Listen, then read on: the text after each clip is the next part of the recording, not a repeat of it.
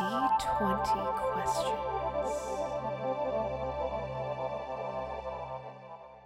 Hello and welcome to D20 Questions, where you come if you want the D and the D. I am Zach, the dummy thick dragon. And my name is Law, and I might convince you that I'm a U shaped harp, but I'm just a pathological liar. Oh, that's that's good. That's good. And uh, we are joined by Godiva, whose last name I do not know. I go by Godiva Lee. Oh, right. Okay. See, I, I think I saw Lee, and I just kind of assumed that was just like a an affected last Clothing name. brand. And so I was like, I don't know if that's actually your name or if that's. it's like, a middle name, but you know what? You can just forget that I have a last name. I Done. I prefer calling people by first name, middle name, but nobody tells me their middle name. So It we go. sounds good. It's nice round name. Godiva Lee. It does. It, it rings both of, of jeans and chocolate. It's There you two go. of my favorite things. Right? So tell me a little bit about what you do. A little bit about what I do. Mm-hmm. I, uh, in my free time, which is I spend most of my time doing audio engineering for a variety of things. I host a couple of shows on KBOO Portland. Uh, yeah, the Monday Sampler, and I also do a murder mystery D and D theater Mm-hmm. Called uh, the Aldridge Historical Society. Which I didn't even know about until we were outside and like you came in and then told me about this shit, which I'm super excited about. So what is it exactly? All right, so uh, my buddy Max, who you guys interviewed, Max Hobbs, not yet. He's Not on yet. the list. He's on the list. He's on He's the on the list. list. All right. So uh, me and my buddy Max Hobbs, who's also my DM as well, uh, we came up with this idea where he uh, knew of like this real haunted house that he lived in. He doesn't disclose where it is for the sake of privacy for the people who live there now. Uh, so we got this idea together where uh, the Monday Sampler, which I co-host on, wanted to uh, come up with a new radio theater. They do like classic. They find old ones that played like back in the 30s and the 40s, and they wanted a new one. They couldn't think of any that they wanted to play, and I was like, well, why don't we make a new one? So yeah, I was thinking, how do I mix? Uh, how do I mix Max's idea of uh, doing some sort of like thing with this uh, old haunted house that he knew of, and how do I combine it with the radio theater? And so I was like, do you just want to write a campaign uh, centered around it? It could be like the characters are from D and D, and we could just like place them in into this murder mystery. That's basically it, yeah. And so we got the group together. I wanted to perform in it, but as you guys know, um, being active in a game of D and D can usually be challenging when you're trying to watch people's levels at the same time. I am So- well too aware. then we only already had like six people playing as Oh, well. wow. So it's like And you've got the full like KBOO Studio thing, so you've got like a, just a myriad of knobs and buttons in front of you at any time. oh yeah. Yeah, I'm barely I'm I'm barely able to handle this situation, and it's just this little baby Porta studio. So what am I gonna do with that, right? Um, So many things. So many things. it sounds like you've got like a lot of shit going on. yeah, I'm also recording a lot of panels for uh, Rose City as well. Rose City Comic Con. Yeah. Nice, nice, nice. Anybody in, in particular we should be excited about? Uh, Orcs, Orcs, Orcs. I'm going to be helping Yeah. out. Yeah, that's one of Oh, them. Shit, self The promotion. old, the Shit. old boomerang plug for one of us. Not for me. And then, as well as being active in the D and D scene in Portland, I also uh, help run the Star Trek Week, which is yup. the week before Rose City Comic Con is the anniversary for when Star Trek first aired on TV. and so we take that weekend all the way up until the weekend of Rose City and uh, combine them basically into like a week long event of just celebrating Star Trek. And just by proximity, I'm getting almost like pulled into it through Christian because he's coming to me for like pun ideas. He's trying to do this thing with at the the wrestling federation so thing that's in town. it. He wants him to do a Star Trek themed wrestling event for the night, and he had me come up with a bunch of Star Trek themed wrestling moves and characters like uh, uh, got, Dwayne? Dwayne the Spock Johnson. Um, that might be a bit of a challenge though, because Dwayne the Rock Johnson did in fact play a character who was specifically a wrestler in Deep Space Nine, or not Deep Space Nine, excuse me, Voyager. but that's one of them. There's the Su- Against the, Seven of Nine. the Suluplex, uh, So good. Bones Breaker. Yeah, yeah. Um, there, there was some other ones, but that's kind of the direction it was going. This is coming to me, and it's gonna be. I wanted it to be called Star Trekt, but it's like W R E C K S, or uh, not the S at the end, but Star Trekt, like wrecked. I gotcha. I or it could be like get trekked. Yeah, like that'd be the tagline, or like boldly throwing where no man's going, like something Oh. like that. Uh, I'm, I, and I'm not even, I'm not even a Star Trek kid. Like it was never my show. I've watched a lot of like Next Generation and stuff because my dad did, but it was never, it was never my genre. Like I appreciate it, I love the writing and stuff, but it's like I never got sucked in. Yeah. So I feel bad I about it. I did. I know, yeah. I, I got sucked deep. I, I got sucked in deep into both. So I I, sucked got, I deep. sucked so deep. We're learning so much about everyone. so I, I got sucked deep into both uh, wrestling and Star Trek at the same time. So that was my Mm. whole childhood. So Nice. All of my friends were much more. There's a lot of osmosis in my life of the uh, Specifically Star Trek Osmosis and Jones. wrestling. Yeah, yeah. Chris Rock animated Sure, classic, sure. I also Uh, have a lot which of. had William Shatner in it. What, it did What it? did? Oh shit! What did? Uh, Osmosis Jones. Dude. He played, he played the mayor. oh my god. Just caught that. Yeah. Yeah, no, he was a Jesus. great mayor. Uh, he tried to he tried to kill Frank. Shatner was a great mayor. I know way too much about Osmosis Jones. It was a great movie. He was also the mayor in the part uh, in Cloudy with a Chance of Meatballs. I think. Oh no, Ooh. that was that was uh, that was uh, Ash from Evil Dead. I think How do you know that? The whole cartoon.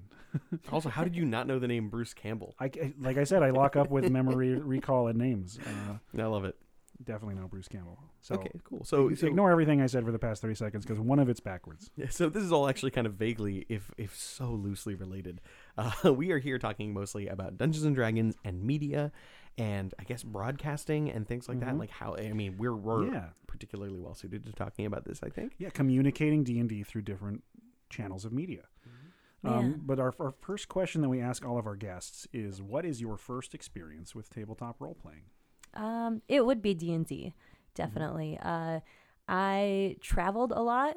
Uh, growing up, kind of for anxiety almost, um, just like trying to find a spot to live. This economy, what can you do? Like nobody pays you good enough, right? D and D in this economy. hey.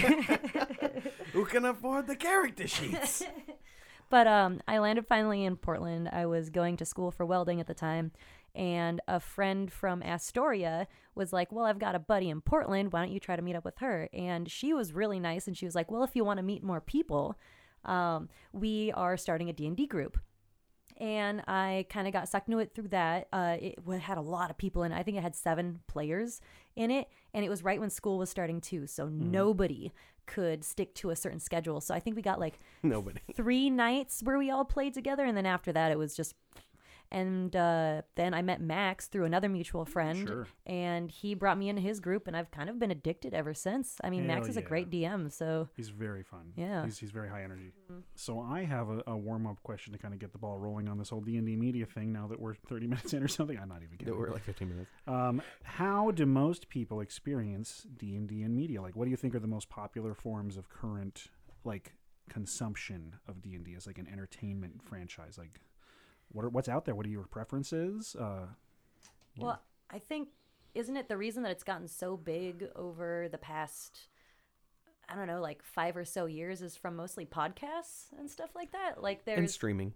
um what are those the how do you pronounce it? McElroy brothers? yeah, the McElroy. McElroys, the Adventure Zone. Yeah, yeah, those guys made it really Them and uh, there's a lot with uh, Critical Role's also acclaimed as a lot because it has a- probably the largest fan base to speak of. Doesn't Yeah, Dan um, Harmon have one that he animates as well? Yeah, Briefly. Harmon Quest. And that ended, I believe, with uh, Seeso? Seeso? Seeso did two seasons of it, and he also used to do it as part of his Harmon Live thing that he went around and do like touring shows, and then he would end each one with Harmon Quest as a live D and D game. Back when he played Sharpie Butts a lot, as opposed to his other character, which was in the show uh, Fondue. Um, Okay. Yeah, Sharpie Butts a lot. Um, So it, it, it that's actually an interesting subject, the idea of how D and D is dispersed through media. Because yeah, you're right. I mean, the Twitches and, and, and podcasts are a big part of it now. mhm. But I feel like another really big part of it is jokes. Mhm. People make fun of D and D. D and D is a joke. You, if you say, "Oh, you know, I'm just gonna go home and play some Dungeons and Dragons," everybody's like, "Ha ha ha!" He's probably joking, and you're like, "Nope." It's been around for long enough and used in so many different ways by so many people that it is just a treasure trove of humor. I almost made a full lucrative career out of just making memes based on D and D. They are out there. Um, they're constantly regenerating, and uh, so many people get them. It's almost like the, the the widest range of inside jokes out there. Yeah. You know what I found really interesting too is uh, when I was going to school, I had a discussion because I was just getting into D and D Mm-hmm. when I was still in welding school, and one of the gals that I was talking to, she was a little bit older, and she was saying the reason it sounds fun, but the reason she never got into it back in like the late seventies is because there was this image of like Satanism was Yeah. becoming this big scare in the 70s, and Dungeons yeah. and Dragons are two words that are very satanic. We, we've talked a little bit on the show about the Satanic Panic, which was very much late 70s, early 80s. Um, she said if she tried to play D&D with her older brothers, her mom would have tried to beat the shit out of her. Mm-hmm, like, yeah. I actually love that uh, the newest season of Stranger Things has a callback to the Satanic Panic. And just a, it's, it, No it's- spoilers. I'm kidding. That is so not a you spoiler. you recently made a joke about st- Yeah, no, absolutely Stranger absolutely. Things spoilers. I- There's there's literally it's just a it's just this one off comment that you're Mhm. like I know exactly what you're talking about. Um, Right. But that, that's the thing is like I don't know a single person whose mo- parent actually. no, I Oh. did. you know Oh. me too. No, Paul, my friend. I mean, apparently you too. Um, but no, my friend Paul, way back in the day, I remember his mom like being very upset when she found out that he was playing D and D with me. Holy shit! How did I forget about that? Yeah, I uh, was actually one of the kids who was. Uh, a lot of my childhood was spent like kind of handed off to my grandma because my parent, my, my father worked a lot. But I was I was dropped off at youth group and things like that very much. Mm. Uh, I'm a, I'm a recovering Christian, as they say. um, and I remember getting to sit down, getting to, uh, and watch the videos about what happens when you play D and D in the rabbit hole that it takes you down and how it will corrupt you. Um, and it just made me want to play even more. I mean, I already was at the time. I was neck deep at that point. And just seeing that, I was like, I was so baffled as like a young kid. I was like, I was like nine, and I was like getting told by these these church people that it's like we've made VHS tapes about how evil this is, and I'm like, what? Huh? I'm I'm so influenceable. Like everything is truth to me right now. uh, did not slow me down in the slightest, though. Good for you. That's that's kind of funny though that you talk about like the recovering Christian. So and a lot of my friends are are very um they were very edgy growing up. Uh, my mom raised me an agnostic, and I wanted to learn about Christianity. I, I sought it out Why? because it was such a massive part of culture. It was everywhere. The concept of Christ, the concept of God, the concept of all these things. It was, it was it was omnipresent. And so right around the age of like 12, 13 years old, I started getting really obsessed with the religion. I started talking to like rabbis and I started talking to like fucking I started like going to uh, a Catholic church uh, not too far from our house. I actually went to a Korean church with my friend who uh, the priest was not very good with the English, but he did his best to try and explain things to me. And I got very interested in it because I found it so fascinating. And I wasn't trying to like subvert anything. It wasn't about the demons and I wasn't like trying to learn the dark shit. But I was just fascinated. Hmm. And it's it's such a bummer that I didn't get introduced to D and D sooner because I feel like I could have recovered from Christianity a lot faster if I had been introduced to D and D Sure, at an earlier age. And it's one thing to like seek it out, and another thing to be just kind of like plopped off into it and be like, okay, here, close the gate. You have fun. yeah, Yeah, Religion scared the shit out of me growing up, I tell you what. it's scary stuff. Yeah. it should be. It should.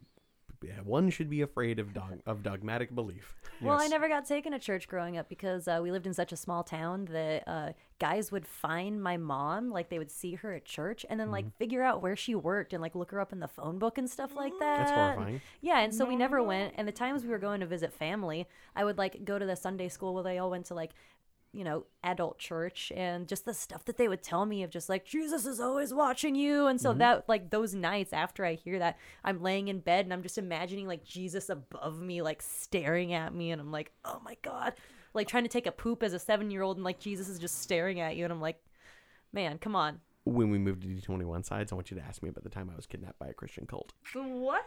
All Yep. right, How can I wait sell. for that? Full on actual kidnapped because we are not talking about Christianity right No, now. we're not. we are talking about media and we are talking about How many times can I derail the topic? Let's I- keep count. I feel like as a ranking system, um, I feel like in a ranking system for like the media presence of D and D, like the the top viewed stuff right now is probably like uh, streaming, like Twitch, um, which much so. probably immediately translates into YouTube because the nice thing about Twitch is you record the live game, you get the YouTube content, and you get the podcast content. Mhm. So there's there's like an umbrella that spreads out of starting with Twitch and ending with both YouTube and podcasts, and then it kind of trickles down from there. Where there's like smaller YouTube series where it's not done live and it's just done once a week on YouTube, or there's the podcasts that aren't doing it live. And It's just Well, it's like the hierarchy of theater. You know, Yeah, you've yeah. got you've got stage performances, you've got Mhm. film, you've got television, you've got uh, what is it, uh, mime, and then Mhm. you've Yeah. got ventriloquism. Just, just juggling's in there somewhere. Juggling's in there somewhere. But it's like the difference between going to the orchestra or a live play and then marrying the two with uh, like a, an opera. No. because you you have aspects of each in like a podcast. You don't get to see the live game. You don't get to watch the miniatures or like the personal poker faces and interaction. Right. But you get the, the clean audio bit, and then on YouTube you get to experience it, but you don't have like the I got to see this live and interact with chat. Mhm. Um, so it's like different fixes. Like di- like if you take a drug too much, it becomes like weaker and weaker, where you need the stronger version to get that fix. So okay, so one of the biggest issues that I've been having is as we start to grow, which we are growing far faster than I expected, um, we are going to have to start considering the possibility of live shows, um, Mhm. especially just like Portland local live shows. Um, and I'm not good at live shit. Like I've got a mixer specifically for that, but I don't know what the fuck to do with audio. what do I you mean? Oh, Well, okay, I'm not a sound engineer. I am an amateur at best, and my editing is Everybody's an amateur. just Google the problem, find a solution, just fake it. You can fix it in editing. But we did just cut my question off at the legs. I was gonna say, so what do you know personally about running live shows for, for audio, especially for something like D and D, where you have a lot of people talking over each other or through each other, and where it's a where it's like a hierarchy. You've got the DM, which has the most important voice, and then you have other people from there. Uh, a lot of editing. well, you can't edit live. I mean, Oh, not live. No. Yeah. So that's something I'm super curious about too, because like I do record the um, D and D Mystery Theater, and it's like I said, it's not live, but I feel like I've trained them to a certain point because we've had three separate sit downs uh, with each other, and it's I don't know a learning experience. Like the DM Max is very loud, very vocal. His voice Wait, can like Max Hobbs is loud. He's, He's a- he's a loud person? he's a little. I'm loud. actually sometimes I'm actually kind of worried that we might pick him up on the mics Right. across the entire city. Yes. Just from wherever he is right now. Just where he is right now. if everybody's just hushed for a second, I think we can hear him in the distance at this moment. but yeah, uh, just figuring out like, uh, especially cueing people as well. That's a big thing too. Of just like you almost need an orchestrator Mm. at a certain point, which I was saying a little earlier. It was just like there was so much to do audio wise to where you need to almost like have somebody off to the side who can be like. You need to do this, or like you need to relax more and get more in your character, or you know. So, Well, and that's an interesting thought. Like, I mean, do you do rehearsals? I mean, so so with legal well, you can't. so with League of Ultimate Questing, we did a lot of episodes before we finally decided to have a fucking sit down where we're like, look, guys, your discipline is a, a dog shit, and we need to fix this. And after literally like the moment after we did that, where we sat down and we're like, okay, so your biggest issue is this. You know, it's like a cadence problem. So for example, one thing that a lot of people have an issue with is if you don't have a firm thought in mind and you don't know how you want to end that thought, the end of your sentence starts to trail downward. The volume starts to drop, everything starts to peter out, and then it's kind of like, uh, you know, you know? Yeah. And you finish it with something like, you know, or you right, rather than actually finishing it on an important point. And so, like, pointing out things like that to people, or pointing out that, like, you know, you need to uh, remember that you have to introduce your character when you meet people. Yeah. Yep. Or reminding people to say things in the game as their character and not as the player. Right. Interacting with people, being like, I wonder how the, what, what's the money system like in this town. Be, no, be like in your character. Ask one of these fucking peasants how the money system in this town works. Because what sounds better when somebody turns to a GM and says, "How? What's the money here?" Or somebody walks up to the guy and he's like, "Hello, I'm trying to understand the idea of these uh, ridiculous uh, coins you have. What is this one square? Tell me what's going on." Right. You know, you can just there's then it's a fun interaction between two different distinct characters Mhm. and world lore at the same time. exactly. I think uh, one of my favorite things about uh, the Aldridge Historical Society was that half of the players had never played D and D before, Nice. Mm. and they were all actors. And so uh, we had Max explaining the DM Max explaining the rules as we went, and it was like, if you have a question, by all means, just pause and ask, and I'll edit that out. But it was mostly just once they got into it, once they started understanding like the basic rules, it was Hmm. mostly a thing of just like they are their characters because they know to act. And that's is one of the thing. reasons why I prefer asking in character because you don't have to cut it out. Yeah. Not only do you not have to cut it out, it adds content. Suddenly everything's happening in this Eh. And so imagine you got like three or four people talking about like the currency in a town, and that's when the GM goes, "I was going to introduce this fucking event anyway." Suddenly, the event crashes through their conversation. You hear an explosion outside. The Dragonborn busts through the r- door covered in blood, and he's like, "Oh God, the zombies are here!" Or something happens as a consequence of what's happening. You're just rather- spoiling chapter nine at this point. and I, you know what blows my fucking mind is how many professional actors have gone so far in both their lives and careers without playing D and D.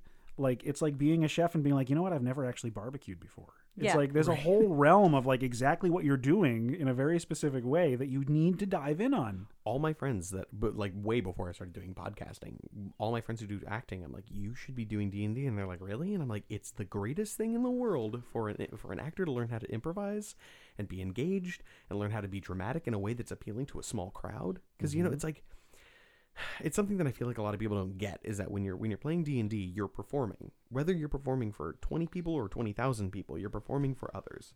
And so when I get people into a room, to me, it's about trying to perform for that person who's right in front of me. Mm-hmm. But that that translates so well onto the stage.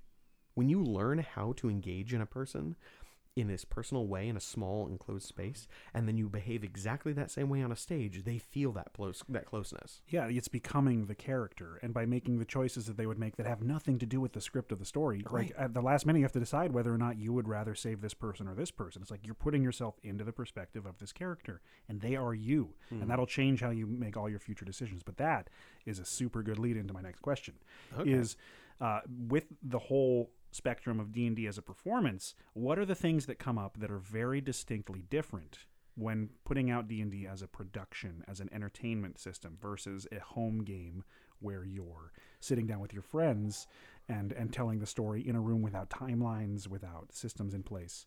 Um, what are some of the major things that are like that people might not know about? They don't do podcasts or live shows or things like that that they listen to. They'd be like, "Because this is entertainment. What's the what's the gap?"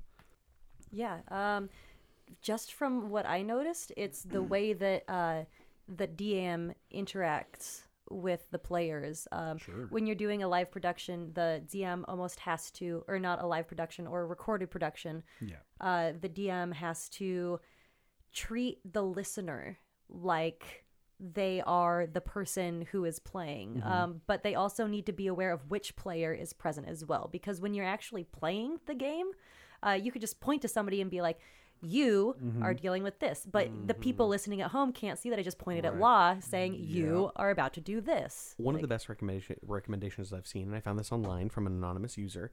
Um, if you're if you're gonna be podcasting, the best thing you can do, and I hope this isn't offensive to anybody, is pretend that there's somebody in the room who is blind. They're pl- they're present. They're in the game. They're watching what's happening, but they can't see it. Mm-hmm. And so you have to make sure that you are aware of the fact that there's somebody with you right now that doesn't see it visually.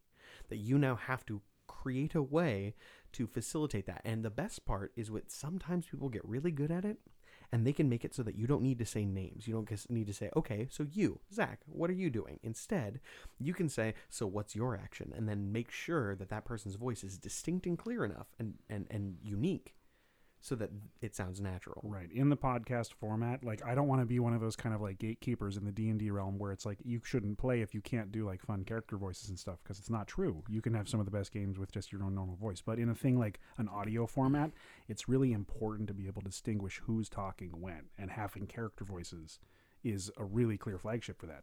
I think one of the mistakes a lot of people make when they think of character voices is they think accents Mm-hmm. and they think like like uh, affected traits. So it's like okay, I need to have vocal fry or I need to have a growl or I need to have whatever. And it's like honestly, the difference between this and this, speaking with a clarity, speaking with intention, speaking Mm-hmm. with clear diction, it's the same exact voice, but suddenly I sound completely different. Right, like like even the character like Maven doesn't have a character voice. He just he just kind of has a very deep and respectful, thoughtful way of talking with a lot of bass. Exactly. And that could sound like some guy you meet at like a like a philosophy convention. Like it's just a dude. philosophy convention. Is that a thing? I'm, Please tell me there are Portland philosophy conventions. That- If, if there was a place that did philosophy conventions, it's probably Portland. I'm actually talking like they're they're dentists. They're just really into flossing. They're just oh, the, the philosophy. philosophy. Yes. Um, and I know for me, like as a DM, one of the main transitions I've had to make in putting out an entertainment version of D and D is the timing of everything. Like Oh, I shit. specifically, there's no way I will ever get to run a full combat on League of Ultimate Questing for what I usually do. Because in my like normal games, I love like a good, crunchy, interesting, challenging two and a half hour battle. California has philosophy conventions. Nice. Thank you, California. Or what You're- are they in Oakland? Oakland philosophy. Uh, but no, that's my main thing is I have to learn how, a whole new degree of brevity. So this is actually probably the most challenging dungeon mastering that I've ever had to do for that reason. I think we are rapidly approaching the point of development in League of Ultimate Questing where people will Mhm. be able to have a full combat, but work enough role playing and events and action and cool shit into it that we Mhm. don't feel like we're wasting a session. Sure, sure. And I would like that. I think we we just need to figure out the details. I think we did. Yeah. I think I think the last couple of sessions, and unfortunately, whoever's listening to this right now, you're probably like No spoilers here. you're like a full chapter or two behind. But there were moments where we had combats that were engaging and fun and exciting, and we were all like doing shit in character. And it's like because everybody's Oh, so yeah. lively, you don't feel like it's a wasted session just because it was all combat. Right. I just we uh, we haven't gotten to the point where I've done what I feel is like a full home game combat, which is fine. I, I've just learned ways to like wrap them up narratively. Blessing and love to all of the you fucking beautiful bastards playing League of Ultimate Questing. Sam, Michael, and Alante, you guys are getting so much better so fast. I Every love you. chapter is better than last. It's great. Mm. This is we're just sucking our own dick right now, but it's getting really Yes. good. No, I And mean, we- I've we are listened to both- the last couple of episodes. It's really rocking. Like, Thank you. Yeah. And we're both like we're two of the most like self-critical people out there. So like the learning that we need to promote our stuff because people have told us in mass troves that they like it. It's like okay, people people like our stuff. This You is like it. happening. Jesus, what do we do with that? Well, what, what do you do when you, you hate yourself? take it. What do you mean you hate yourself and people like what you're doing? You Eat. take it. Eat- take eat- the eat. compliment. Eat food. Take it. Eat food. eat a lot. So we do a thing here uh, that I'm still playing with called uh, Laws History Check, where I just kind of touch base on some kind of interesting fact throughout the history of D and D, whether it be you know uh, Gary Gygax or something more recent like the evol- evolution of SRD or whatever. So for this one, I just thought we'd look at some fun numbers to kind of get an idea about how D and D has reached the masses. In, in the uh, form of evolution in, in the timeline. So Gen Con 1 happened in 1968. It had 96 attendees. This was before D&D was actually published as a module or a game or anything. In 2018, Gen Con had 61,424 attendees. What? What is a scale of growth there? Who's I know, good I, at I math? almost wanted to put in the Gen Con 2 because I remember, yeah, it was a a significant jumpy from there. But I feel like Gen Con 1 like happened in someone's like house. Like it was like it was a literally just like word of mouth thing. Yeah. Um, and there was also a Gen Con 0 that I didn't include, which was kind of like that. I think that one had like 15 people or something. this is such an interesting idea. Can I just say how excited I am about the concept of small scale cons? Yeah. 100 Oh, tickets yeah. sold. It's some dude's house. You get together. People have small booths, little exciting, interesting little things, and you all just group together and go for it. I fucking love that idea. Was my childhood. We had MissCon in Missoula, which was a very small thing at like Ruby's Hotel or whatever, and it only ever had like a couple hundred people at most. But then, like for some reason, Missoula is this strange conduit of both like high fantasy and music, where like all these huge bands go in there. But like one of the last ones I got to go to in the time when I had moved back to Missoula for just a couple years, um, the guest of honor was George R. R. Martin, uh, and they had brought the Iron Throne from the first season of the show that people could just sit in as a prop. Um, and I have like photos of me like sitting in the Iron Throne because so like, and I know one of the years I missed the guest of honor was Patrick Rothfuss, and there's just like they, it's this tiny thing, but they get the biggest people involved. Yeah. So let's talk about D and D music. What kind of things can we bring as uh, D and D players and entertainers in the world of D and D involving music? I like 70s rock. That's just my jam. As well, you should. Yeah. Like Led Zeppelin. You got that face on like you're like, nah, not really. No, no, no, no, no. I, All right. I, am I'm actually thinking to myself, huh? Yeah. Let me think Like about espe- that. especially like prog rock and stuff like that. Like I know it's more like kind of sci-fi western sounding prog rock, but still it's like I don't know, it has that I adventure figured you- sound to it. I figured you were gonna talk like Zepp or some shit like that. well, like, Zeppelin too. I that mean, was don't like get me wrong. the first campaign I ever played, the I didn't know that fights are like a thing that take forever, and they're like, "All right, we're getting into a battle now," and I was like, "All right, so I'm gonna play, you know, the immigrant song," and everyone was like, "No, no, no, this is probably gonna go on for like 20 minutes," and I You was put like, it on repeat for an hour. "Put it on repeat." Yep. If there was any song that I could think of that would just play fine on repeat for an hour, I'd be that immigrant song. fine. Sure, It's yeah. fine. No, like I- I, mean, I'm never gonna be like, oh great, this song again. Like it's I fine. probably would, but I also love Zeppelin. I just, uh, uh, you're a music guy. Of course, you're gonna be like, uh, mm, uh, so I mm. could talk. oh, I could let's start our own podcast just for '70s rock because I'm there with you. Law's one of those Um, people who is deeply respectful of anybody else's mm, personal tastes, but quietly judging the shit out of you because it's not like some obscure fucking Italian No, like I like love everything. super fucking weird fantasy metal band that he Luca heard out of. Turilli.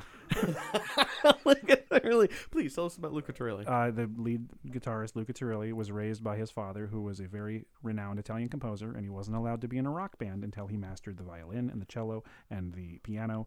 And so he learned to play electric guitar, and then he started uh, Rhapsody, which is now Rhapsody of Fire, and did some Luca Turilli side projects. I kind um, I'm kind of in love. One of the albums done by Rhapsody had Christopher Lee as a singer on it and the narrator. Ooh. And that was how he got into his band Charlemagne, where he was the lead singer. Yeah. Uh, that was his that was his foray into fantasy rock was through Luca Turilli's Rhapsody. For those of you who don't know, Christopher Lee was in a fucking metal band before he died. Yeah. And he was like a 90. It's called Charlemagne. And also a lot of the places and themes in my world are named after things and members of Luca Turilli's band. Like there was a village called Turilli, and the the kingdom of Leone is named after uh, Fabio Leone, who's their lead singer. No shit. Just because they have wonderful names, they're like Fabio Leone, Alex Staropoli, uh, Luca Turilli. They're just like these delicious phonetic names. Oh, that gave me goosebumps a little bit that you got that shit slipped in there. And they had a sci-fi rock opera they made called Prophet of the Last Eclipse, which is one of my favorite albums that I've based the major evil patron in my world on. Can I just say, Prophet of the Last Eclipse. You Eclipse? look like you're about to faint in Pro- excitement over Prophet there. of the Last Eclipse is probably the coolest fucking name I've heard for anything ever. I know, and it's the a major theme for the, the the evil deity protagonist patron in my world. Well, I love you to death. Thank you. You're just the best. okay, no, so okay. On the note of music, because I didn't, I didn't really get to say my thing here. No, please. Cryostasis. Cryostasis is a YouTube channel. They mostly just do strange ambient music. A lot of what they do is very, very appropriate for like your Chthonian kind of Lovecraftian cosmicism kind of darkness. Sure. It's a lot of chanting, a lot of like uh, slow rising sound as, as over the course of like an hour, it goes from this like very low, quiet, consistent like uh, tones and things like that, and slowly starts adopting a little bit of melody, some some non musical sounds similar to think uh, like Akira Yamaoka from from Silent Hill Sure. where you start having like grinding sounds or like thumps that don't quite sound like drums. Highly influenced by like Goblin. Oh, totally. Fucking Goblin. Oh, God, Goblin. Um, and then just and it, and it just kind of rises really well. And when I was running Death House, I that's what I would put on is I actually put on cryostasis and just forgot it was on completely until like an hour and a half later, and I was like, oh shit, that's still playing, isn't it? And it just was so like immersive. my big problem with the like recording for i think the uh mystery theater that i'm doing is like the first uh like campaign that i'm actually recording. My biggest problem is like i'm not a dm i'm a player. And like Uh-huh. trying to figure out because like recordings are forever dude. Like trying to figure out music to put in the background is like the hardest decision to make. The best suggestion I can make when you're talking about adding something after the fact is go for tones over melody and just try to stick to something as uncomplicated as possible. Because melody so the way I understand it and keep in mind I am not a near I am, I am not a neurophysicist I am not a linguist and I am not by any stretch of the ma- imagination a fucking uh, uh, musical theorist. Well then buddy what are you but what I will say is that in my mind melody and dialogue operate in the same s- frequency. They're in the same spectrum. When you're hearing a melody and you're hearing dialogue, the two cannot coexist at the same time. The 2 are going to clash because to me, a melody is the language of, of, of music. It's how you convey the the, the, the excitement, the feeling, um, or, or how you convey the idea, and then bass and tones and things like that are how you convey the feelings. So when when you're looking at music to add in underneath something, a melody can fuck everything up. I, I was actually worried. Uh, we recently just released Crystal Ball Part One. And for the first time, we put some some post production music behind the dialogue. Yes, and I, I wanted to put a nice kind of like a light lilting, um, like ballroom music kind of on, and I was fucking terrified the whole time I was sitting there listening to it because I was afraid that the melody was going to interfere with the dialogue. Ugh, and I'm still not sure how it played. I was more worried because it was the first time we did this thing. Yeah. That might become like a thing because a lot of other D and D podcasts do like you know sword fighting sound effects and specific music. And like if we dip our toe into this, is there like coming back? But it sounded really good. For me, like playing music during, I mean, we can get into like what you can use because it's copyright protected and stuff like that. But like for home games, just for fun, mm-hmm. my big rule is like nothing with lyrics. It doesn't matter if they're chanting in Latin. If there's people like talking in the song and like there's another story that's going on at this time, I, I my personal thing is it throws off the vibe of what I'm going for. I always try to refine it to just instrumentals. yeah One thing I love that's a way to circumvent that if you want a vocal sound but you don't want lyrics, fucking throat singing. Deep Yeah. throat sinking and moaning where there's no actual words, but it's still voices. Ugh. Sure. And sometimes, sometimes when I have a, a cued like track in place, some like really dark sounding Latin chanting and singing will fit really well with like a summoning scene where like the character that the end cultist is bringing forth the great divine evil from beyond the realm. oh, that voice. Uh, and you have like this like this like building lilting. Uh, Mhm. yeah, there's the time for that. But most of it, lyrics in general, even if they're in another language, throw me off completely. But when you're playing a game, though, because so here's the thing: I never grew up in that like old school D and D flavor. For Mhm. me, I started right into the era of of, of high theat- theater, high drama, etc. And so you're talking about the idea of um, of like '70s rock and stuff like that. Yeah. and like you're bringing that concept in.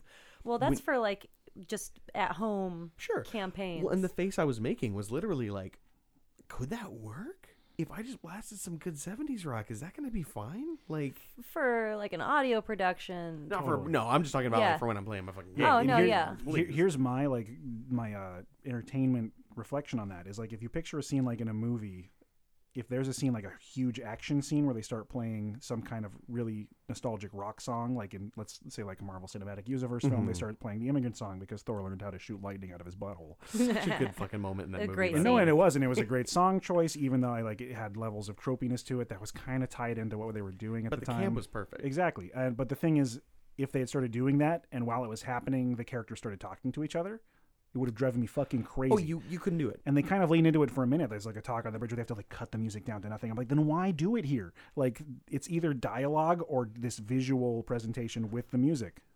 Kind of unrelated, kind of related. So when I'm editing, often what I'm looking for, especially where music is concerned or where Mhm. a pattern is concerned, I'm looking for a moment that I can stop something on like a on a heavy note. Yes. So when I'm doing musical stuff, I'll look for like the moment when something turns from the bridge into whatever. Gotta Yep. go nuts for that kind of stuff. When you, I look for that, and it's hard to find sometimes. But every once in a while, you'll find that sweet spot where it just goes, "Uh, thump, and then you can start dialogue. Yeah, Yeah. and in all the commercials, like the ton Mhm. of them, because there's all this free audio online with like YouTube stuff. Yeah. I always, I never start at the beginning of the song. It's really hard to like find the point where it's like the perfect amount of lead in before they start talking that also ends where it sounds like the end of a commercial. Mm-hmm. Everyone has a very specific idea in their head of what the end of a commercial sounds like. uh, Legendary Acres ends on like it's it's like I know. it's a good measure or two after the point where you think it would end, and then it ends with this kind of like Yeah, a little, little, little fade out piano. just a little just a And little- sometimes, like, it's almost weird how statistically, like, sometimes the tracks just work out really well. Like, Mm. even on accident, I'm like, okay, I'm going to cut it here, hear how it sounds. I'm like, oh my God, this is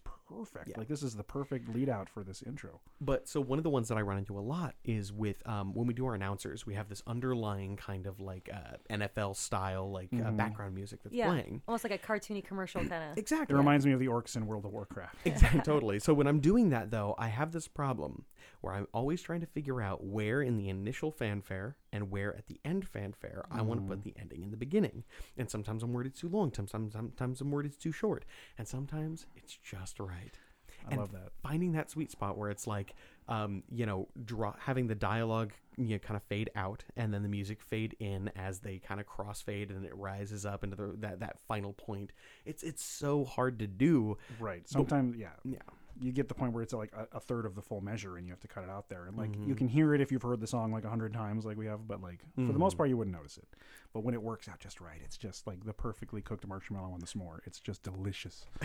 My favorite part about adding a tune into uh, a piece is like getting a tune that everybody knows really well Mm-hmm. and then doing exactly that. I'll like get to that note where everybody Mm. wants to start singing along and just like dramatic fade and then intro Hell into the next scene. And it's just like, you want more. Right. You're using, you're using the build-up as Yeah. the tonal cliffhanger. Exactly. It's part of the Perfect. story too. That's delicious. I'm about to bust open a Stiegl. Do you want a Stiegl? Stiegl, I would love a Stiegl. Mm, Thank you. We Stiegen, Mm-hmm. Cheers. Cheers.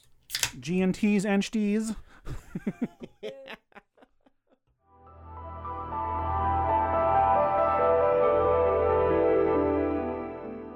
Hey everybody, We just finished recording a full day of League of Ultimate Questing, and boy, is my imagination tired. But I really wanted to take a minute to thank you all for listening to this episode of D20 Questions. Uh, we released our special interview with Keith Baker a week early last month, so it kind of threw off our schedule a little bit. Uh, so sorry there was kind of an extra week there without new episodes, but we should be back on track for our normal release schedule now. Episodes will come out on the first and third Wednesday of each month and on all major podcast platforms. Uh, check out slapdashstudios.com if you haven't yet learned more about us. You can follow easy links to all of our social media accounts. We're on Twitter and Instagram, Slap the Dash, and Facebook at Slapdash Studios. And we'd love to interact with all of you. And thanks for the support to all of our patrons. Uh, we can upgrade our recording gear and make more time for new episodes because of your guys' support. It really means everything to us. And if you like D20 questions, you'll love the Patreon bonus content of D21 side, where all the guests you've heard us record with thus far kind of cut loose and joke around, free from the oppression of topics and logic and self respect. They're a blast, and I hope you get a chance to check them out. Uh, Slapdash is going to be at Rose City Comic Con this year on Saturday at the Orcs Orcs Orcs booth from 11 to noon uh, to interact with people and promote ourselves, and we'd be delighted to see you there. Now, this project is still pretty young, so if you enjoy D20 questions, all the history checks, the insight into game design, and the opinions of giant man babies, please tell your friends. Share the good word. I mean, honestly, it's the single best thing you can do for us. But seriously, thank you all again. Let's get back to the questions.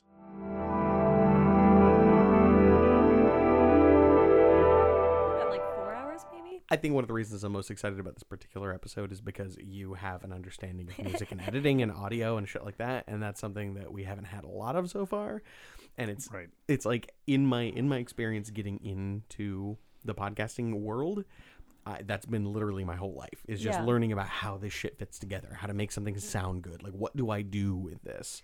the biggest chunk that sticks out for me like i've been doing audio engineering self-taught totally just through radio stations like odd hours um, for about 10 years Mm. and um, it never stops getting frustrating editing the audio but the amount of joy when you're done it just gets bigger and bigger and it never nice. stops getting bigger like There's a dopamine There's- dump. yeah, it, there seriously is. When you see those bumps and you can almost see the word fuck that you have to edit out, like you can see the shape of fuck in your recording, and you're like, I got you. I don't even need to listen to you. Bam! And then you like listen to it after you edit it. I was like, I knew there was a fuck there. I knew it. Like, Yep. I have a Yeah. friend, Tori, who is an absolute delight, and she has a degree in linguistics. Mm-hmm. And she was talking a while ago about how she learned about waveforms and like how to look at a word and see what that word means in in that waveform. And like literally, like I reached out to her recently. I'm like, "Why aren't you editing?" And she's like, "I don't know. you should be editing." Because when you start getting paid to edit stuff, then you don't have creative control over the stuff that you're recording. Yep. and it's kind of yeah when you uh, start to get paid for uh, audio editing you can't really control the creative outflow you have to start doing what other people want how is that fun it's like getting paid for something like this if you guys started getting paid for this like like on a big Mm-hmm. We enough are. basis Well. to you know like on a big enough basis to like live off of We're it busking at this point. yeah We're you're busking. We are literally busking. Yeah, but if this could be your paycheck, like that would be great, and then you could do this as a career. But Mm-hmm. like doing it as a career for somebody else is just like, That's the hope is to Yeah. do this as a career. But I mean, it, that's the thing is is uh, you mentioned that, and I I tried to get a couple of people to do some editing for League of Ultimate Questing, and they didn't do terribly, but they didn't meet my standards. well, it's your baby. You know exactly how you want it to sound. Mm-hmm. Yeah. And it doesn't matter if they did it perfectly or if they did it terribly. I'm always going to be like, "That's I would not have made that choice." Yep. but here's the thing, and and I had people come to me and say, "Hey, I think you're being a little unreasonable, or maybe you're being unfair, etc." But the first time I let Law do an edit of his own, he did just fine. There were no problems. There were maybe some things that I was like, "I wouldn't do this" or "I would do that," etc. But I didn't hate it. I was like, "This is great. This is no problem." And that's why whenever I'm like, I'm stressed out and I've been doing too much and I can't handle it, I pass the law and I'm like, "He's got it." Because we know the story. We're invested in the pacing and we're familiar with how it works. So I think there's just kind of a creative mind. I have a question for both of you. What's your guys' favorite recorded moments in the show so far? There's a moment at the end of chapter seven that's not out yet. Not out yet. and it left everyone at the table with chills that I still have. And we all got up and clapped. Yeah, we Okay. literally had a standing ovation. Well, that's okay. That's a teaser to like everybody better stay tuned because there's a great moment coming sure. up. But from what like any game, not even just from this, like any game that you've ever played, what's a moment that stuck out in your head of Oh, like, we're- we- oh, I love D and D. our final question is almost in this kind of vein. So I don't Beat you to it. We gotta- we gotta no, ways to go for very, that. No, yeah, that's very uh, insightful. Um, there's so many. Um, and I don't like I don't personally like the kind of stories that end with someone rolling an unexpected number. Like that's not exciting Sure. to me. It's like no one was there, no one saw you roll a twenty. It's like sure the odds were against you when you managed to pull it off by rolling a twenty. I'm done with those stories. I've read too many. I'm I'm very spoiled and saturated on them. So the ones that are more the intrinsic role play, just like the moment that would never happen unless it was that exact group of people at that exact time telling that exact story. And I have a, a game I play with my friends that I grew up with, like the people who we learned D and D together when we were nine and ten years old, um, that I still play with once in a while online, and we can get into these like for me, me and my one of my very best friends, Raker, who I love to the end of my life. Um, we've been playing D and D together so long that we in character got into just like this like heated argument, just like vicious, stinging insults, and just like As characters or as in characters, okay. and there was zero. I mean, I would I've never been mad at Raker in my life. That's the best. I know, and like if anyone outside had been listening to it, they would have been like, "I can't. This is too much. You guys are going way overboard." We're like, "No, this is just the story," and the DM was just like frothing at the mouth with excitement because they know us. Um, my favorite moment, I think, was actually similarly. It was an end that was orchestrated from the beginning, and nobody knew it was coming. Hmm. I was jamming, and I'm not going to bore you with the details, but suffice to say, it was an alt-world Song of Ice and Fire game where everybody was going in these massive, spread-out directions. Everybody was all in the same group, but secretly, I had been having meetings with each and every one of them about their ulterior motives. Mind you, this isn't like an evil campaign. They're not sitting there trying to screw each other over. In fact, they all thought they were working towards the same motives, but Yeah. it just kept building where all of them kept doing things that the other person hated and it just kept rising and rising and rising. And then there was this massive reveal at the end that completely threw everybody out of whack. And then in one fell swoop the the the dedicated fucking uh like house guard who'd been with this guy the main character forever turns and grabs him and restrains him from doing anything. This other person completely breaks down and goes insane. Everybody in like literally like the span of 20 minutes in game everyone goes insane everybody falls apart everybody turns against each other and then the whole world turns on its head because of these decisions and it was just this this soul crushing experience also it predicted the end of game of thrones and i'm not going to go any further with that Yeah. Oh. Hashtag spoilers. hashtag spoilers Yeah, there's just so many. I'm I, I'm just gonna go with that one because it was recent, and I don't like to dig too deep down that because I will I will get lost very easily. but honestly in luck there have been countless occasions where i've been sitting there listening to it and i edit something in and i'm like just this little just this little touch is Yeah, so good. There's been so many moments where, uh, for me, recently the one we just came out with, Crystal Ball Part One, is one of my favorite moments for DMing in the format of a performance aspect, Mm. as doing it for a live recording because there's a lot of all five characters are in different spots in this ballroom. And it's my job to make sure they're all active in what's going on. But I also have a list of like noted NPCs with personalities and things they need to talk to about each character, and their interactions with these characters are dependent on whether or not they stay to help with the second part type of thing. And uh, so I'm doing these camera cuts between all these characters and having to kind of seamlessly roll in from one extremely distinct character to another. And all the PCs are doing so much interaction and good role playing that I'm not even thinking about it. I just your work was unfucking believable thank you. It was one of my favorite moments as a as a performing DM, like not necessarily a home DM, but I think it worked really well as the communicating through podcast media, like talking about camera cuts. It's totally. I love it when they talk about cutting and like a, a fade out and then seeing a scene that the characters don't see, kind of stuff. Oh, I just I go nuts for that shit. Mm-hmm. I'm having such an issue with like not becoming okay because like I have all of this experience doing radio as hosts and stuff. I'm having mm-hmm. such an issue trying not to like just start interviewing you guys of just like, okay, well, like what was your favorite this? I mean, Or, it's like, kind of fun. Like I Yeah. don't know, but Can I just say you're an excellent host? You're an excellent Thank podcast host. Like you should be hosting podcasts. You're with me, Godiva Lee, listening too. yeah, I'm used to it. we'll we'll pass the crown off. Yay! Absolutely. Our, our shitty crown. Just- just- I almost thought trying to think of a material the crown is made of, and I got a little lost. It's made of fucking like Sculpey and and and, and like it's gold made Mod of Podge. gin-soaked cucumbers. gin-soaked cucumbers. Oh man. All right, a question I had for you guys is what your opinions are about DMs starting to charge, like the popular, the demand and the popularity for paid DMs.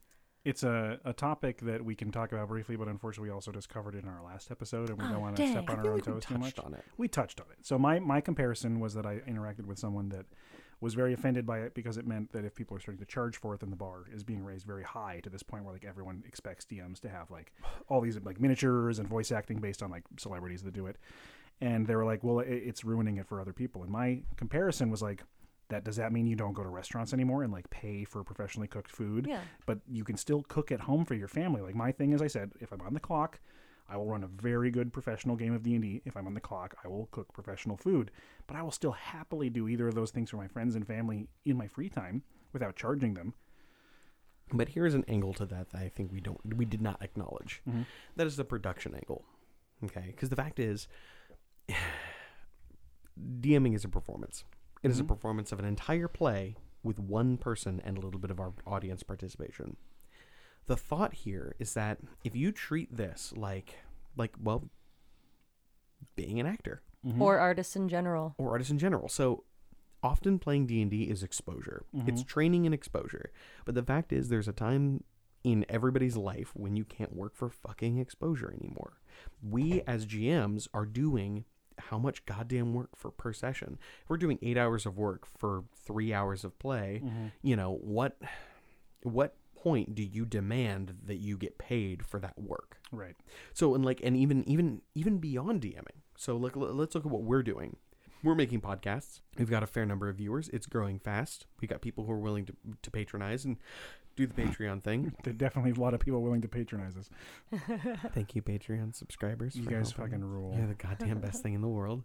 Um, but at a certain point, you have to ask yourself, like, when is it right to start to ask for money? Mm-hmm. And that's a thought that's really scary for me because I was thinking about this in terms of D and D players, and not just players, but characters. You're the good guy. You do work. Do you get paid? Like, here's my question: If your friend is a very talented painter, would you pay them for a painting, or would you expect them to give it to you for free because they're your friend? Well, I grew up with a with an artist for a mom, and watching her do amazing work and get no appreciation and no payment for it was devastating. It made me afraid to pursue my own my own businesses because of repeated failures. Well, it's like what I brought up earlier of um, I like doing creative things like audio engineering for free if I get to be in control of it. When you start getting Sure. Paid to do what other people want you to do, it's like um, you have to start uh, paying attention to what other people want. You have to start thinking about like production value. You have to think about just like a general outline of there's a lot more thought that has to go into it as well. Like if you're talented, if you have the means to do it and if it comes natural to you, that's one thing, but you should still be getting paid to consider other people's Yeah, and Sure. there's a talk I had with our, our good friend Dan Smith, who is one of the DMs at Orcs. He also does like a lot of escape room oh, stuff No, Dan, and does yeah. yeah, yeah, Dan's a great guy. And we actually had a quick talk in the car about like the differences between getting paid to DM like we do and how that's different from like what we would do for free for our friends. And one of it, the things we talked about is there's certain things you don't want to do for your players when they're actually paying to be there. And I don't mean you want to like put on baby gloves and walk on eggshells so they don't have to have like a challenge, but there's like certain mechanics in D&D where you can take away player agency. Like you can dominate them and make sure that they're not doing anything for like up to 20 30 minutes of But you like, don't want to do that if they're paying. You don't it. want to do that at orcs. You want you, and it, that's just a DM thing. That doesn't mean you're not going to make it like challenging or things that they're going to have to really think about or be worried about for their characters. But you're not taking away things like agency. You're not controlling their character in an overarching like home game. That's a beautiful narrative. That's a great part of the story, and the player is usually still involved in some way. But at like a one sit down four hour session, you just can't do stuff like that. Like killing a character in the beginning, it means oh great, so like what are they just not gonna get their get their last three and a half hours of gameplay that they paid for? And that doesn't. I mean, that's the thing. I've only killed like one character at orcs, and it was literally in like the last round of combat, and it was very accidental, but it was great. It worked into the story. So it's funny that you should mention something like that because the thought that I had was if you treat GMing similarly to the way you treat cooking, Mm-hmm. you do the same exact things.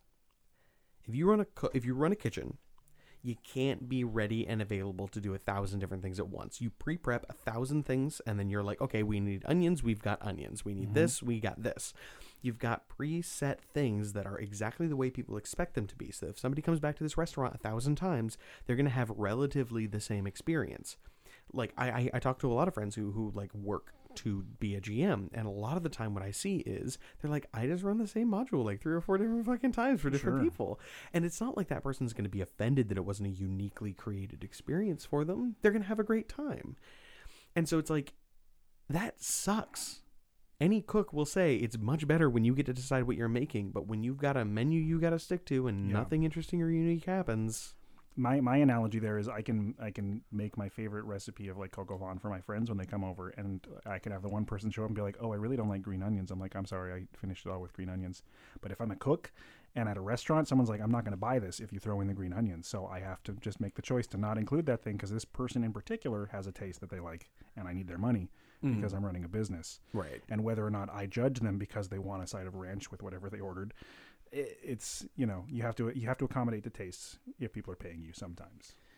And that's a scary part about GMing is that we now have to suddenly consider the idea that if somebody is paying for the service and they are disappointed, what happens then? So one of the final questions we like to ask people to kind of wrap up for the evening and find our ending flow is just to have you describe a recent uh, moment that happened in one of your tabletop experiences that just like really stuck out. Like it was just a really tasty moment for you. Mm, tasty moment. Um, one of my favorite moments, I think, uh, was I usually don't like uh, fight scenes or like battles in games that much. It just like you gotta wait your turn, and it's kind of like it's drawn out, and I want to interact with. My favorite thing about D and D is being able to like interact with people and like role playing basically. And so like when you gotta wait your turn especially if there's like more than four players and you're just sitting there. But we were doing a battle and i was zoning out because it was like at the very end of the fight and i was like on my phone and just hanging out. And um i think i was like you know what? I'm just gonna try and stab this centaur. And uh, and they're like, okay, well, your skull's kind of crushed in, so what are you gonna do? And I was like, I don't know, I'll just like go underneath him or something and try to be sneaky about it. And they're like, all right, well, go ahead and roll for it. And I rolled like stupid high. I think I rolled like a 23 or a 24 or something like that. Um, and they made they made it like they kept making me roll because I kept rolling so high and they're like, all right, well now roll for this, roll for that. And the way they described it was like I go in and uh, one short sword gets stuck in the gut. And so I curve it around the nutsack and twirl around and grab onto that, the centaur nutsack. And then I pull my way through by the junk and end up ripping the nutsack off in a way to where it also teabags me in the face at the same time. And in a puff of smoke, I come out victorious, dead centaur gutted behind me with a nutsack sitting on top of my head in my hand. If, if you can end an encounter with horse balls on your gob, then I Yes! guess that's a pretty fucking good encounter. that was a great game. That was my favorite moment from like it was like two games ago. And so another follow up question that I love, uh, and and honestly, like so far, it's gotten a pretty good response. I know. I would like to tease it, but it's actually a great question. It's like we such a say cliche. It's, we say it's dumb, but it's actually pretty fun. it's cliche, but you Dumb know, and fun. I love it. If you were to ascribe yourself a D and D class and race, what would they be? Well, I would have to go with my first character that I ever created because everybody's first character is themselves, right? Sure, So, uh, yeah, uh, Rogue Forest Gnome. interesting. Yeah, a lot of people would say Goblin, but you know what? You can have some dirty forest gnomes. I would say half elf bard. You think so? You're one of the few people that I would say deserves the half elf trait. Oh God, half elves are like elves are so stuck up though. No, half elf. Half elf. stuck between two worlds, constantly feeling like like the, the the terror of like human beings, which are this this this like world of uh, of variety and change and, and constant shifting. And then elves, which are constantly bound to the earth, the inconsistency between the two, and then I can see it. That they, emotional they seem like the most like rebellious race. Yes. like they be, being forced into two not know worlds that. uh, makes them be a part of neither. Because like humans are all finality Mm-hmm. and and experiencing things at a high rate as fast as you can because you have a timeline. And elves are all you know the very specific uh, like rituals and traditions. mm-hmm. I can dig it. Yeah, I came from like a, a scrungy ass background of like traveling a lot, not having a lot of money, and now I'm in this world where like I'm making really good money, and all my friends are like really well to do. Like their parents aren't divorced or anything. It's weird. So like my- I can totally relate to that right now. Yeah, One of my favorite things I heard recently was that uh, traditions are just peer pressure from dead people. I love it. I love it. Oh my god. that that speaks to the half elf to me very hung, very highly. That's very good. I like that shit. Yeah. Okay, so this is a good time for us to do some. Uh, to well, before we do any housekeeping, let's do one last thing. So please lay us a plug. yeah, give us your URL, social media things we need to know. Just give it. Just plug yourself. Uh, all right. So I'm Godiva Lee. You can mostly find me through uh, KBOO.FM, which is a community radio station in Portland, Oregon. Uh, the best radio station in A, Portland. a kaboo. Oh, yeah. Anyway. yeah. Um, you can find me by my name, uh, Godiva Lee on my profile. It will lead you to the Monday Sampler. It will lead you to my D&D Murder Mystery. I am also um, an event organizer and I work for press as well for uh, Vancouver Star Trek Happy Hour, uh, which was created because Star Trek Las Vegas is the official convention for Star Trek. It's getting a little expensive. Uh, it's kind of shooting itself in the foot a little bit. Don't mean to talk shit, but it is. Um, a little bit, yeah. um, and the everybody's favorite part of Star Trek Las Vegas, it seems, is going to the bar afterwards and just being able to be a nerd talking about Star Trek and, you know, just hanging out. It's like everybody is just on fire, you know? Like mm-hmm. nobody's telling them to shut up about their interests or anything like that. And everybody's just like having fun. So, Vancouver Star Trek Happy Hour created Star Trek Week around Rose City to where it's a week long event of just like bar crawls, burlesque shows, uh, wrestling matches. I only wish this was around during the time when they used to have Klingon karaoke. They still have Klingon karaoke. Where? I played air shitting- guitar with Gowron and Martok. Where? Eh, it's Star Trek Las Vegas. Oh no, in Portland. Oh, in Portland. They used Jesus. to have they used to have a Klingon Really? karaoke here in Portland, and then they stopped doing it. Did it have nowhere. JG and Bob doing it? I don't know.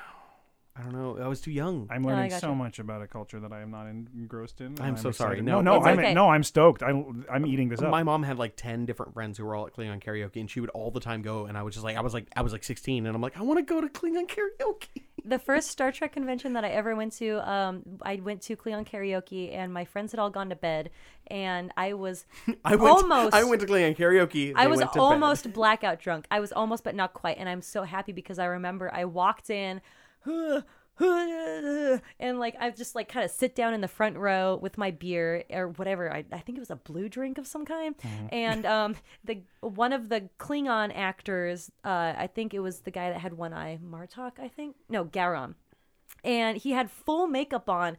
Full like Star Trek theatrical outfit, except it got too hot with his jacket on. So he had taken his jacket off, and so his pants, his uh, costume pants were up to like his boobies, his old man Oh, boobies. yes. And then he had a Guns N' Roses cut off T-shirt underneath his jacket, and he was rocking out to Paradise City with his uh with his girlfriend and his girlfriend's friend on each leg. That was great. Um, Wow. Yeah.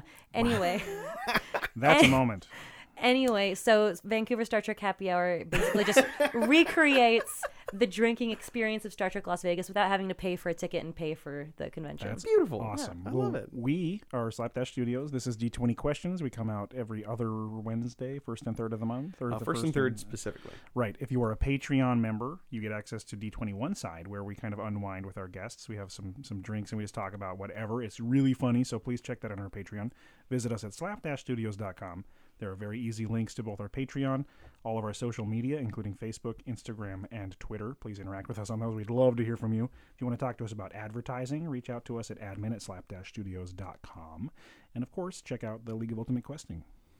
No, that's absolutely it. Way to way to just way to show me I the was, fuck I was up. passing off the league See, see, promo to you. usually That was beautiful. Usually I start off with the with with the with the housekeeping, and then I yeah stumble over my words a little bit. 'cause it's No, I wanted to. I wanted to take the burden for once. And Law just goes like, "Hold on, while I make it sound so fucking good." I got you, babe. and now I feel like now mm, No, I'm succincty. You are very succinct, and you also know how to organize a thought. I really. I mean, it's it's all coincidence. I swear to God, it's just like pistons colliding in here, and somehow something tangible comes out because this is just a mess. I have no. I have no agency in what's going on right here. That's fair. That's fair. Um, no, I mean I think you pretty much covered everything. Uh, if you like League of Ultimate, or if you like D twenty questions, you'll definitely like League of Ultimate Questing, where Law is literally the greatest goddamn GM in the entire world. Um, we've talked about luck way more in this session than I think we ever have on D twenty. Also, no one podcasting listening out there can see how much I roll my eyes when people try to give me compliments, but it's just they're just back there. He rolls his eyes enough for his head to fucking wobble like a weeble. It's ridiculous. I've thought they were gonna get stuck at its some point. Yeah. it's terrible. Um, but yeah, no, I, I think this has been a fantastic episode. And uh, if you like this stuff, please subscribe and help and do all that good, sh- sweet, beautiful shit. We need your goddamn support. This is episode what six, seven, five, three, eight. Um, but we're new, and if we don't have any support from you guys, if you like it and you're not sharing it with your friends, you're stealing from us. Yeah, what the hell? Yeah, what the Jesus? Okay, You know, Jesus like- Huckleberry Christ. but seriously, it's like I mean, this is the only way you can pay us if you can't go to Patreon. If you don't, if you're not willing to whip out the wallet and throw down three bucks, you can listen to D21 sides. At the very least, find a friend, grab him by the lapels, stick your fucking earbuds in his ears, and say, "Listen to this goddamn shit," because we're good. We deserve it. nice. Not to toot my own horn or anything. Not to do my own horn or anything. We're, we're sure working hard either way. Yeah. We're doing our best. We're doing our best. And if you don't like it, well, tell us why. We just want to make you happy. I want to make you happy. I love you.